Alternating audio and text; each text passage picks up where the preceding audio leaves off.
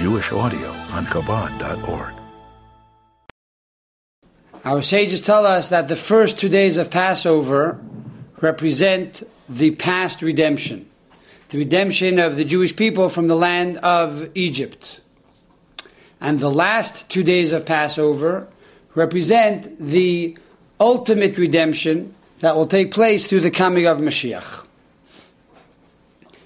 And this we see from the fact that the Haftorah of the last two days of Passover deal with Geula, deal with redemption. The seventh day of Passover, we have the Haftorah of Shiras David, the Song of David. And we know that David is the ancestor of the Mashiach. Mashiach is called Mashiach ben David, Mashiach, the son of David. And therefore, the seventh day of Passover hints to the Mashiach, who is the son of David. And then on the eighth day, we read the Haftorah from Isaiah chapter 10 and chapter 11. We start off with Oid Hayoim, B'Noiv Lamoid, yet today we stand in Nob. And this represents the miracle that occurred when Sancherev, the king of Assyria, surrounded Jerusalem. And Chizkiah, the king, thought it was all over and he prayed to God. And a miracle occurred that in one night the entire army of Sancherev perished. And the Gemara says that God wanted to make Chizkiah the Messiah.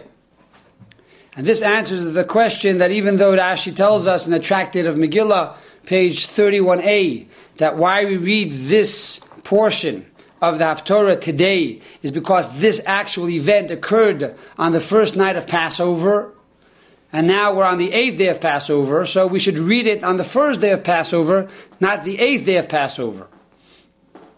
So even though this historic event took place the first day of Passover, yet we read it on the eighth day of Passover because it's connected with the concept of Mashiach. For King Chizkiah, says the Talmud, was supposed to be the Mashiach. And then we move on to chapter 11 in the book of Isaiah. And there it talks about V'yotza chayter yishay, which means that a shoot shall spring forth from the stem of Jesse, which talks about the concept of Mashiach. And then it goes on to say in passage number two, the Spirit of the Lord shall rest upon him, a spirit of wisdom and understanding, a spirit of counsel and heroism. And we say this verse in the reading of the liturgy of the prayer before the Torah is taken out of the ark. We say V'yiskayim banu, that this should be fulfilled in us. This passage that refers to Mashiach, because in essence, every Jew has the Mashiach in him. And on this day, the eighth day of Passover, the revelation of Mashiach is revealed within each and every one of us. And then the uh, Haftorah continues with passage number six that the wolf shall live together with the lamb. And in passage number eight, the infant shall play over the hole of a viper. And all of these miracles that will occur when Mashiach will come. So we see very vividly in the Haftorah that this day, the eighth day of Passover, is truly connected with the concept of Mashiach. And this is why it is very simply understood that the Baal Shem Tov, on the eighth day of Passover, had a third meal, and he called this meal Mashiach Suda, the meal of Mashiach. Because on this day, the radiance of the light of Mashiach shines openly. And in 1906, the Rebbe Rashab went down to the yeshiva and he had a meal together with the Bachrim, with the students. And he told the monitors to give out to all the boys four cups of wine. So they washed for matzah and they also had wine. And he said, Thus is Sudas Mashiach. This is the Suda of Mashiach. And therefore, many synagogues throughout the world have on the eighth day of Passover a special Mashiach Suda, Mashiach's meal, or Sudas Mashiach, where they give matzah and, and four cups of wine. And of course, you can add to this gefilte fish and other uh, delicious items as well. But the main part of Mashiach Suda is to eat matzah and to drink four cups of wine. What is the concept of, of Mashiach Suda? Why must we eat and drink? Why isn't it enough that we read the Haftorah that deals with the aura of Mashiach? And the answer is very simply that it's not enough that we think about Mashiach or we talk about Mashiach, but we have to internalize Mashiach. By eating a meal of Sudas Mashiach, we are internalizing this concept of Mashiach into our bodies. And we make it real. We bring it into the world of action. So now we infuse every act that we do with the aura and with the radiance of Mashiach. And perhaps we can say that specifically wine and matzah are crucial to this meal because matzah is the food of faith. By eating the matzah, we are strengthening our faith in the coming of Mashiach, believing that today he can come. And the wine represents the idea of joy, of simcha, that we have joy in the awaiting of the coming of Mashiach. That we know he's coming and that we're so joyful that he's about to come. And the Rebbe asks a question if on the eighth day of Pesach we have the aura of Mashiach, and it's clearly and vividly found in the Haftorahs that we read on the eighth day in every synagogue throughout the entire diaspora. Why is it that the Baal Shem Tov came along in the mid 1700s to introduce this new meal? Why didn't they have the meal before that? So the Rebbe explains that number one, as we get deeper into exile and the darkness increases, we need a greater light to give us direction. That's one reason why now the Baal Shem Tov introduced this concept of Mashiach's Suda, the meal of Mashiach. And furthermore, we're also about to have the redemption. And as we explained many times, that we find ourselves now on the universal clock Friday afternoon, waiting for the Shabbos. And Friday afternoon, when you go into a Jewish home, what do you smell? You smell the gefilte fish, and you smell the chicken soup, and you smell the kugel, and you smell the chicken. It's already cooking on the fire. The home is filled with the radiance and with the aura of Shabbos. And so to now, the world becomes filled with the radiance of Mashiach, and we can even taste it with our mouths. And that is why now, more than ever, there is this concept and this campaign to eat the meal of Mashiach on the eighth day of Pesach. But let us analyze this concept of Mashiach Suda and how it differs from another meal that is also called by the name of Mashiach. And that is every Saturday night, but Motzei Shabbos Kodesh, when the Holy Shabbos goes out, there is a din, a law in the code of Jewish law, that one is supposed to eat malav and malka. One is supposed to eat the final meal. And this meal is called Sudas David Malka Mashiach. This is called the meal of King David the Mashiach. And this happens every Saturday night. So what makes this meal different than the meal that we eat on the eighth day of Pesach, which is called Su'udas Mashiach? So in truth, there are four differences. Number one is the time. The time for the meal of Sudas David Malka Mashiach takes place every Saturday night. So you have 48 weeks or 52 weeks a year that you have this meal. The Suda of Mashiach takes place only once a year, on the eighth day of Pesach. Number two is the meal Saturday night is the fourth meal of Shabbos. Friday night you have a meal, Saturday morning you have a meal, Shabbos afternoon you have a meal. The fourth meal is Motzei Shabbos.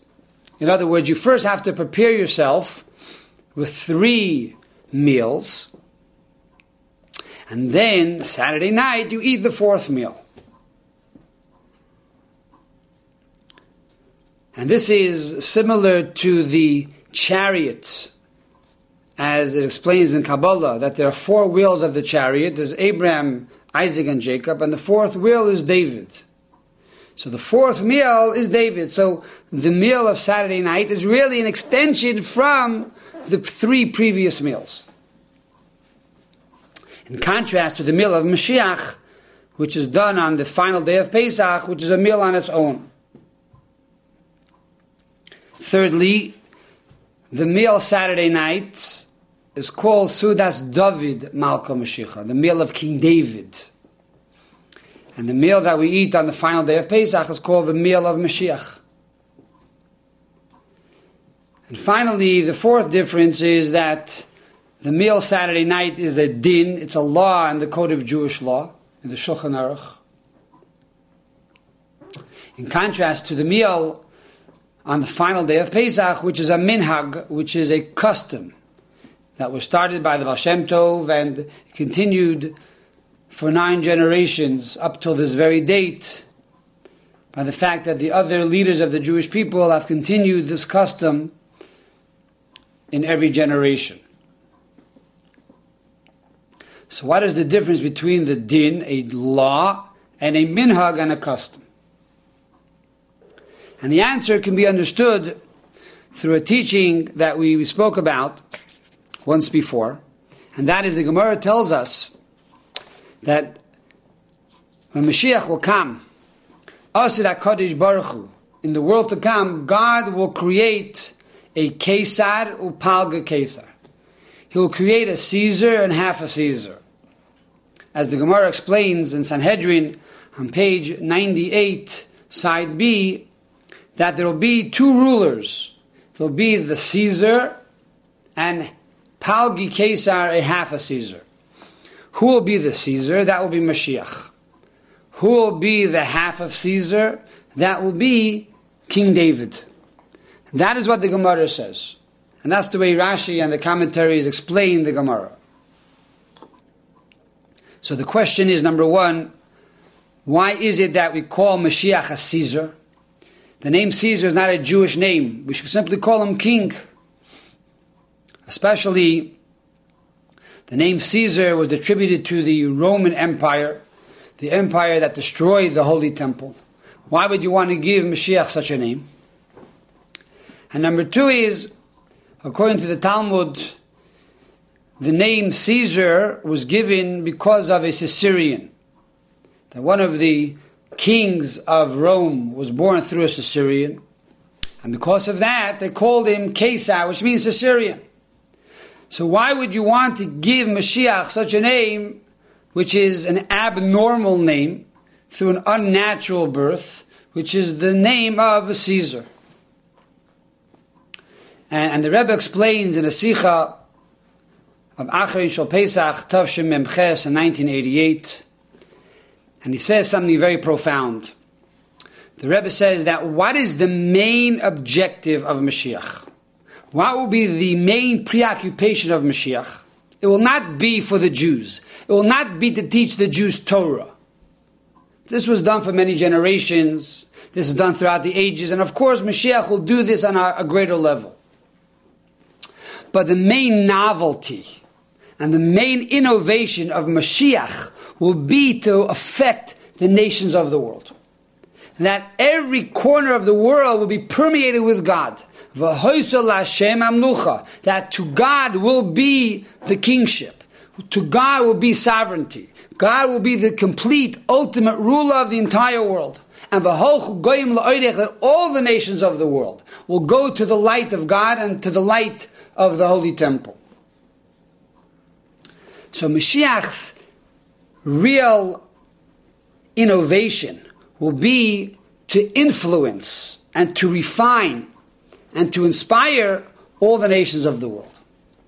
And therefore, to talk their language, we call Mashiach a Caesar, we call Mashiach a Caesar, like the nations of the world call him. Because his objective is to influence all of these nations of the world, including Rome, which is considered to be the most evil, because they have the audacity to go and destroy the holiest place on earth, to destroy God's home, the Holy Temple. Even Rome, the lowest of all the nations, will also be influenced by Mashiach. And they too will be inspired and they will be totally transformed to be people who believe in God and follow the laws of the seven Noahide laws. And this is what the Rambam says in the closing chapter and in also the, the closing halachas. The Rambam says that when Mashiach will come, the preoccupation of the entire world will be what? das es Hashem, to know God. Implying not only Jews will know God, but all the nations of the world will know God. And this will be brought about through Mashiach. And this explains, on a Kabbalistic level, why Mashiach is called a Caesar, why he's called a Caesar. Because, according to Kabbalah, the way God created the world was through an interruption, a black hole. In other words, as the Kabbalah explains in the writings of the Arizal, that if God's light would have permeated the entire world the way it is today, the world would not be a finite world because God is infinite and His light is infinite, and because God and His light are both infinite, therefore there would be a fi- infinite world, not a finite world. So, how do we create a finite world where people live and they also die and they have to go to sleep and they get tired and there's good and there's also evil? So that there can be free choice. How do you create a system that allows for free choice of good and evil? Only through this black hole, only through this interruption, which we call in Kabbalah tzimtzum, that God concealed himself. Now, similarly, this concept of interruption is also a manifestation of a Caesarean, because the way God created the nature of the world, is that the mother should have a child, and naturally the child should come out from the womb. If, God forbid, there's an interruption, if there's an obstacle, if there's a breach, so now the child is born in an unnatural way. So, therefore, through the concept of the unnatural birth, so to speak, God was able to create this everyday natural world. If, however, God would have created the world within his infinite light through the normal chain reaction of events, there could be no finite physical world of free choice. And so, therefore, God had to create what you call this abnormal birth this Caesarean that allowed for a, a world to be born that is through an interruption. And now there can be a world where people feel that they're independent, where people feel that they are outside of God and don't feel a connection with God. And of course, through the study of Torah and mitzvahs, and meditation, one realizes that there is a umbilical cord that connects us with Almighty God. So, this is the concept of a Caesar, the concept of the unnatural birth that comes about through a breach, which allows for a finite physical world. So, this is the concept according to Kabbalah. Similarly, everything that happens on the physical world has to have its spiritual counterpart. The spiritual counterpart of a Caesarean in the higher worlds represents a radiance and a light that is totally beyond nature. It represents an energy that cannot be controlled within vessels, but rather it's a light that is beyond our wildest comprehension. And this energy and this source of light that we are talking about, this is the light of the Mashiach. A light that is totally beyond the creation of the world. And so we are told that Mashiach will be a Caesar, that he will bring this light that is totally beyond creation, totally beyond nature, totally beyond the finite world, and he will now manifest the world with this infinite light. And that is why he's called a Caesar. But there will also be a Palgi Caesar. There will also be a half of a Caesar. And that is King David. Because the difference between David and Mashiach is that Mashiach, in a nutshell, represents miracles, a level beyond nature. King David, on the other hand, represents a world of nature. In other words, even though Mashiach will introduce this new energy into the world, a light of miracles that is beyond nature, yet it will not interrupt and breach the nature, but yet they will coexist one with the other. So we have both Mashiach and we have David.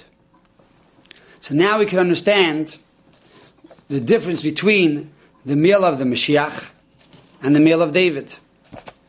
The meal of David, David Malka Mashiach, is done every Saturday night. Why? Because David is about nature. It's bringing God into nature. And therefore, to be able to access this energy of bringing morals and values and Torah into nature, we have the meal of the Mashiach. As explains in Kabbalah, that really the meal of King David, which is the fourth meal of Shabbos, is to bridge Shabbos to the rest of the week. To take this peace and to take this tranquility and to take this aura that we just experienced throughout these three meals and now bring it into the rest of the week. How do we do this? By having a meal right after Shabbos ends, by making this meal Sudas David Malka Mashiach. But the meal of Mashiach that is once a year, Sudas Mashiach, on the final day of Pesach, this represents an aura that is totally beyond nature. It's a miraculous light. It's an energy beyond time and space. And therefore, because it's miraculous, and because it is beyond time and space, therefore we only do it once a year. To show that it's not natural, that it's not normal, it's not every day. It is totally something which is miraculous. Number two, the meal of David is the fourth meal.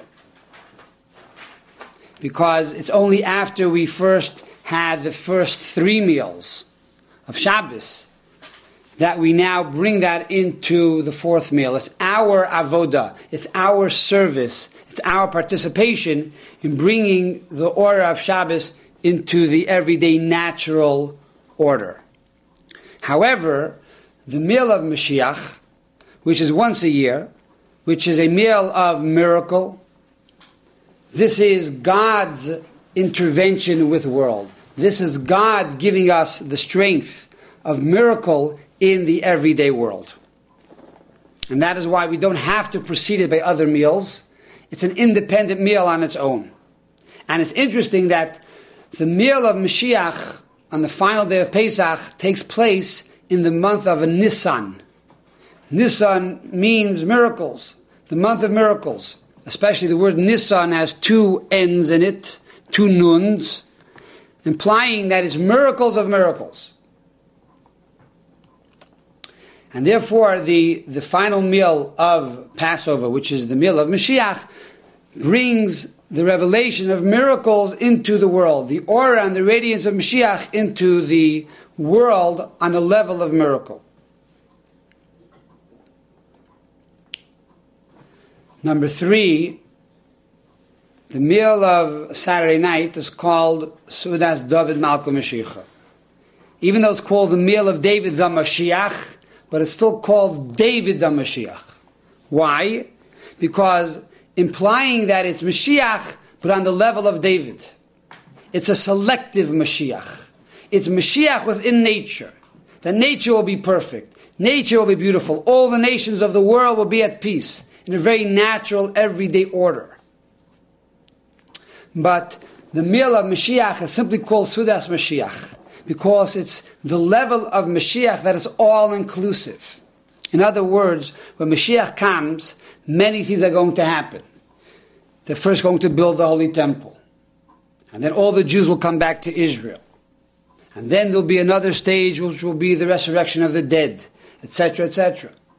So therefore, when we say Sudas Mashiach, and we don't give it any specific titles, it represents the all-inclusive level of Mashiach, from the very beginning until the very end.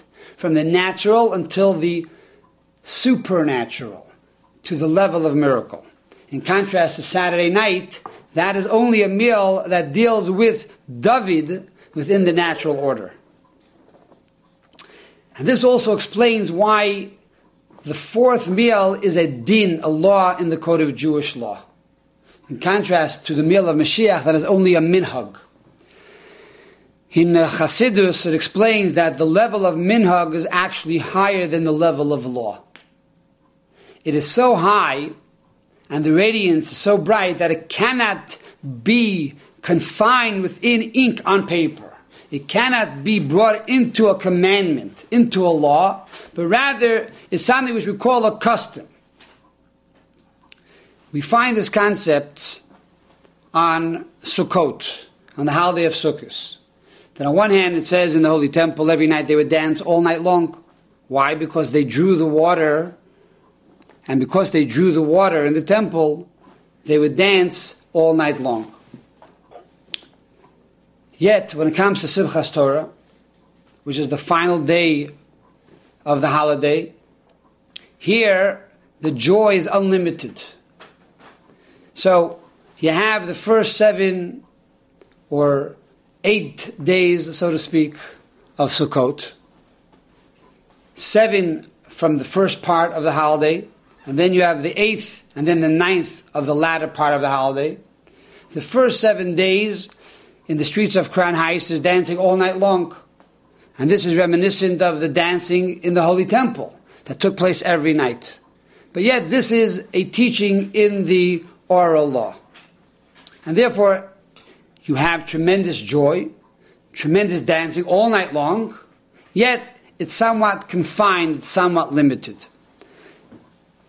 In contrast to the joy of Simchas Torah, to dance with the Torah, when we go out into the streets and the joy is unbridled, the joy of Simchas Torah is only a minhag. It's not a law.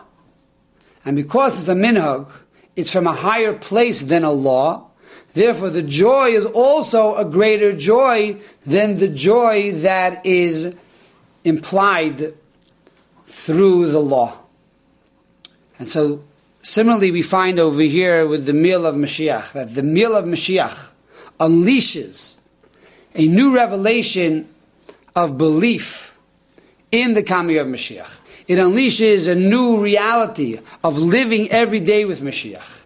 And because it's not a law, because it's a minhag, it comes from a higher place to give us a greater energy and a greater radiance to be able to truly live with Mashiach every day of the year and to influence and impact and permeate every action that we do in our small world and all four corners of our world, that it should be permeated with this order of Mashiach.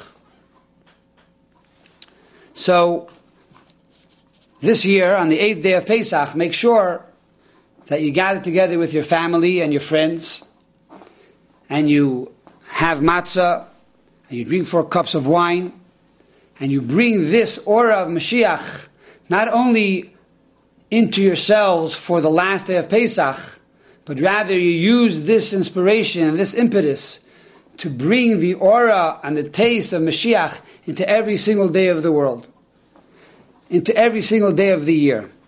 And this will refine our world and refine all the worlds and bring about the ultimate geula, the ultimate revelation with the coming of Mashiach. Amen. Amen.